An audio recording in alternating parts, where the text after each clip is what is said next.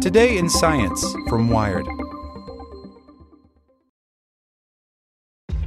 This episode is brought to you by ShipStation.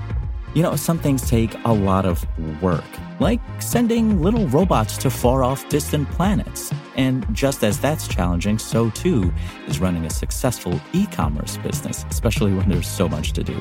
So I want to introduce you all to ShipStation. Now, I love using ShipStation because of its easy to use dashboard, which makes managing orders and printing labels a breeze and super smooth. Oh, and the customer service is just out of this world. It's exactly what you need to help grow your business. Sign up for your free 60-day trial at shipstation.com slash technews. That's shipstation.com slash technews. This is the story of the one. As a maintenance engineer, he hears things differently. To the untrained ear, everything on his shop floor might sound fine, but he can hear gears grinding or a belt slipping. So he steps in to fix the problem at hand before it gets out of hand. And he knows Grainger's got the right product he needs to get the job done, which is music to his ears. Call, clickgranger.com, or just stop by. Grainger, for the ones who get it done. Hey there, this is the spoken edition of Wired. Brought to you by Quip, makers of the Quip electric toothbrush, wants you to know that good oral health starts with good habits. That's why the Quip electric toothbrush is designed to make good habits simple with a sleek design, timed sonic vibrations, and a cover that mounts to mirrors and slides over the bristles to take on the go.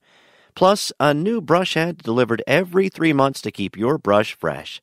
Sets start at $25. Get your first refill free at getquip.com slash wired. A promising CRISPR trial, happy-ish Tesla investors, and more news by Alex Baker Whitcomb. CRISPR-edited cells show promise in first U.S. human safety trial. Initial reports on the safety of the nation's first inhuman test of the disease-fighting potential of CRISPR gene editing are here. So far, so good. Research from the University of Pennsylvania and Stanford showed that CRISPR edited cells didn't cure anyone's cancer, but they didn't kill anyone either, which holds significant promise for the future of CRISPR based medicines. Tesla is finally cruising, and investors are going for a joyride. Tesla stock has been skyrocketing recently, but the company took a 17% hit on Wednesday after it announced the coronavirus outbreak would delay Model 3 deliveries. It was Tesla's second worst day on the market, but probably just a minor setback for a company that has seen its stock rise more than 70% this year alone. Fast fact zero.